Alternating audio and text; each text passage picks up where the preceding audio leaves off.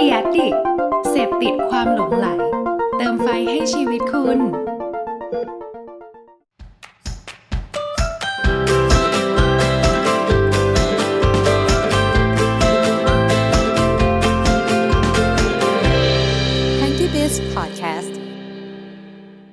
สวัสดีค่ะ ยินดีต้อนรับเข้าสู่รายการ Hanky Biz Podcast นะคะ วันนี้ทุกคนก็อยู่กับมุกกุนดาการพิทยาค่ะ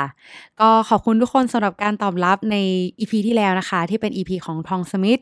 วันนี้ก็เลยอยากจะมาแชร์เกี่ยวกับ After You ค่ะ เป็นแบรนด์ขนมที่มุกชอบมากเหมือนกัน กับหัวข้อในวันนี้นะคะ ก็คือความท้าทายของ After You เจ็ดสมรภูมิรบสายหวานที่แบรนด์กำลังเผชิญ ถ้าพร้อมแล้วไปฟังกันเลยค่ะ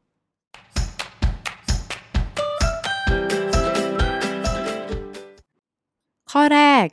ศึกสงครามตามหาเมนูฮีโร่ที่จะมาจุดกระแส พอเราพูดถึง After You นะคะ หลายๆคนคงนึกถึงภาพ honey toast ร้อนๆ กับ maple syrup คาคิโกริ น้ำแข็งใสไตล์ญี่ปุ่นสุดนุ่มละมุนที่ไม่เหมือนใคร หรือขนมปังเนยสดสุดนุ่มนิ่มไส้แบบฉ่ำเนยกันแบบจัดเต็มกันเลยใช่ไหมคะ ซึ่งเมนูที่เราแบบได้พูดมานะคะ ล้วนเป็นเหล่าเมนูฮีโร่ของร้าน ท่ามกลางเมนูอีกมากมาย ที่ไม่แน่ใจว่าตอนนี้นะคะ ถึงร้อยเมนูแล้วหรือยัง ถ้าเราลองรวมกับพวกขนมอื่นๆ ที่ร้านมีการทำออกมาทดลองขาย แล้วก็เอาเข้าเอาออกอยู่เรื่อยๆ นะคะเพื่อที่จะหาเมนูฮีโร่ตัวใหม่ ที่จะมาขึ้นแท่นคู่กับฮันนี่โทสคาคิโกริ หรือว่าขนมปังเนยสดได้นั่นเอง จากตรงนี้ค่ะมันทำให้เห็นว่า แบรนด์เนี่ยจะต้องทำการพัฒนาคิดค้นตัวสูตรขนมอยู่ตลอดเวลา เพื่อมาสร้างเป็นจุดแข็งแล้วก็กระแสใหม่ในตลาดให้ได้ แต่การที่แบรนด์ต้องยึดติดกับการพัฒนาสูตรอยู่ตลอดเวลานั้น เพื่อให้ได้มาซึ่งความสามารถในการแข่งขันเหนือคู่แข่งในระยะเวลาสั้น ๆ จริงๆ แล้วตรงนี้มันเป็นกับดักของแบรนด์หรือเปล่า ข้อที่ 2 ตลาดของหวานที่แข่งขันกันอย่างดูเดือด จากข้อแรกนะคะ เราจะเห็นได้ว่าแบรนด์ After You เนี่ย มักจะเป็น First Mover ของตลาดของหวานเสมอ เรียกได้ว่าเป็นผู้นำเทรนด์แล้วก็จุดกระแสในตลาดเลยก็ว่าได้ค่ะ ซึ่งนี่นะคะก็เป็นทั้งข้อดีแล้วก็ข้อควรระวังในจุดเดียวกัน คือเรานะคะสามารถมาเป็นกระแสได้อย่างรวดเร็ว เพราะไม่เคยมีใครแบบทำแบบนี้มาก่อน หรือว่าอาจจะมีคนทำแล้วแต่ว่าไม่ปังเท่า แล้วพอ After You เขาทำออกมาแล้วมันปังแบบสดๆนะคะคำถามถัดมาเนี่ยคือ ร้านของเราก็ทำเหมือน After You ได้ใช่ไหมถ้ามีตัวอย่างร้านที่เขาทำเคสนี้แล้วมันปัง การ Copy and Develop นะคะ ของตลาดประเทศไทยเนี่ย ก็ไม่ได้แพ้พี่จีนเลย พอมันออกมาเป็นแบบนี้นะคะ สิ่งที่แบรนด์อย่าง After You จะต้องเจอคือ หลังจากที่เขาคิดค้นเมนูได้แล้ว ปล่อยออกมาแล้วกลายเป็นกระแสแบบสุดๆสักพักเนี่ยก็จะมีแบรนด์หรือว่าร้านอื่นๆ ปล่อยขนมที่หน้าตาคล้ายๆกันออกมา ตรงนี้เองค่ะ มันเลยทำให้ After You เนี่ยเขาต้องเหนื่อยหลายต่อ ท่ามกลางสนามรบของธุรกิจของหวานที่กำแพงในการทำขนม ให้ออกมาดูหน้าตาคล้ายคลึงกันเนี่ย มันช่างเล็กเหลือเกินค่ะ ข้อที่ 3 สภาพเศรษฐกิจที่คนไทยเริ่มหันมาเก็บเงินกันมากขึ้น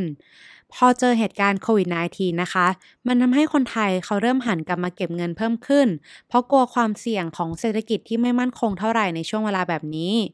ทำให้การไปกินร้านขนมหวานอย่าง After You ที่อาจจะถูกจัดว่าถ้าได้ไปกินก็ดี แต่ตอนนี้เรายังไม่ไปกินก็ได้ เลยทำให้อัตราที่คนเขาเข้าไปนั่งกินที่ร้านนะคะ ค่อนข้างจะลดลง จากช่วงก่อนหน้าจากการที่เราได้ลองไปเดินสำรวจมาในหลาย ๆ สาขานะคะ ซึ่งจากประเด็นเรื่องของเศรษฐกิจนี้เอง เราก็เห็นได้ว่าทางแบรนด์ After You เนี่ยเขาก็ได้มีการออกมาปรับตัวในการเปิดแบรนด์ใหม่อย่างแบรนด์มิกะนะคะ เป็นแบรนด์ที่ขายเครื่องดื่ม แนวมินิมอลสไตล์ญี่ปุ่นในราคาที่เบาๆ เอาไว้เก็บเป็นของตลาดแมสได้ดีมากค่ะ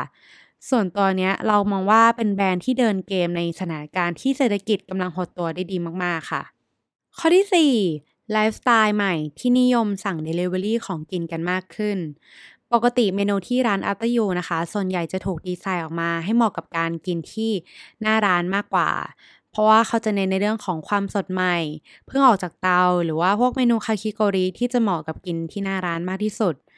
เพราะว่าส่วนตัวนะคะก็เคยสั่งกลับมากินที่คอนโดเหมือนกันค่ะ แต่ว่าพบว่ามันมีความลำบากในการจัดพวกท็อปปิ้งต่างๆ แล้วคือพอเราทำเองเนี่ยมันก็ไม่ได้สวยเหมือนกินที่ร้าน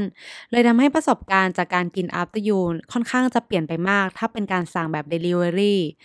นี่จึงเป็นอีกความท้าทายของแบรนด์ค่ะ ว่าเขาจะทำยังไงให้ประสบการณ์การสั่งมากินที่บ้านเนี่ย มันใกล้เคียงกับประสบการณ์ที่เราได้ไปนั่งกินที่ร้าน หรือว่าได้ประสบการณ์ใหม่ที่ดีแตกต่างออกไปจากเดิมไปเลยค่ะ ข้อที่ 5 พฤติกรรมของผู้บริโภคที่ใส่ใจกับสุขภาพมากขึ้น ต้องขอออกตัวก่อนเลยนะคะว่ามุงเองเนี่ยเป็นแฟน After You มาก ๆ มาตั้งแต่สมัยเด็กๆเลย การได้กินชิบุย่าฮันนี่โทสร้อนๆเนี่ยในสมัยนั้นนะคะ คือเป็นเหมือนรางวัลแห่งชีวิตมากๆเลยค่ะ มันเลยทำให้เรานะคะ เป็นหนึ่งในสาวกของแบรนด์นี้แบบไม่ต้องสงสัยเลย มีเมนูอะไรใหม่ ๆ มาเนี่ยก็คือต้องลองเป็นคนแรก ๆ ตลอด แต่ว่าช่วงหลายปีที่ผ่านมานะคะ หลังจากที่เรียนจบมหาวิทยาลัยมา เราก็เริ่มสังเกตเห็นนะคะ ว่าตัวเองเนี่ยมีโอกาสได้กินอัพตยูน้อยลง จากแบบแต่ก่อนที่กินบ่อยมากๆ ด้วยความที่เราเริ่มใส่ใจเรื่องของรูปร่าง แล้วก็สุขภาพมากขึ้นด้วย มันเลยทำให้เรานะคะ อยากจะลดการกินของหวานที่ไม่ดีต่อสุขภาพลดลงพอเราเริ่มปรับพฤติกรรมตรงนี้ไป พอได้กลับมากินของหวานที่ After You เนี่ย บางเมนูเราก็รู้สึกว่ามันหวานไปจากเดิมแล้ว หรือว่าบางทีเราก็รู้สึกคิดถึงแคลอรี่นะคะ ที่เราต้องเอาออกไปถ้าเรากินเพิ่ม มันเลยเป็นเหมือนแบบมีความรู้สึก guilty ลึกๆ เวลาที่เรากิน After You นิดนึง ซึ่งจากตรงนี้ค่ะ ถ้าแบรนด์มองว่าอยากจะ positioning ให้ตัวเองเนี่ย เป็นเหมือนรางวัลแห่งชีวิตในวันที่คนได้มีโอกาสกิน cheat day เนี่ย ตรงนี้มันก็ได้นะคะ แต่ว่าถ้าอยากให้เป็นของหวานที่สามารถกินได้ในวันปกติ หรือว่าอาจจะกินแล้วแต่ว่าไม่รู้สึกผิดที่จะกินมาก อันนี้อาจจะยังไม่ตอบโจทย์เท่าไหร่ในตรงนี้ค่ะ จากประเด็นนี้นะคะทำให้เราเนี่ยเริ่มเห็นการ ปรับเปลี่ยนสินค้าบางอย่างของทาง After You เหมือนกัน อย่างเช่นการออกตัว pancake mix ที่มีแป้ง whole wheat ขึ้นมา หรือการจัดวาง shop หน้าร้านใหม่นะคะ ให้มีพื้นที่สำหรับพวกสินค้าออร์แกนิก ของที่ใส่ใจสุขภาพมากขึ้น ในบางสาขาใหญ่ๆ อย่างเช่นตรงเซ็นทรัลเวิลด์เป็นต้นค่ะ ซึ่งตรงนี้เองมันก็ทำให้เห็นว่า After You เนี่ยก็ได้มีการปรับไปทีละนิดเหมือนกัน ข้อที่ 6 ตลาดนักท่องเที่ยวที่ยังไม่กลับมา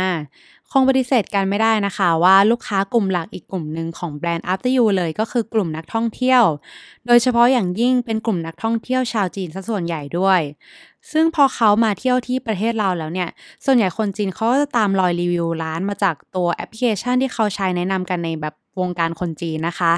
มันก็จะทำให้ร้าน After You เนี่ยกลายเป็นร้านแรก ๆ ที่คนจีนที่มาเที่ยวประเทศไทย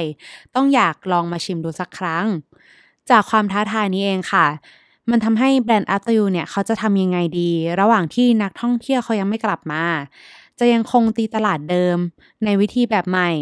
หรือว่าจะเปลี่ยนเอาสินค้าเดิมไปสู่ตลาดใหม่เลย ทั้งนี้ทั้งนั้นนะคะ แล้วก็คงต้องรอติดตามกลยุทธ์ของ After You กันต่อไปค่ะ ว่าจะเป็นยังไงกันต่อบ้าง ข้อสุดท้ายข้อที่ 7 ประสบการณ์ที่มากกว่าการเป็นแค่ร้านขนม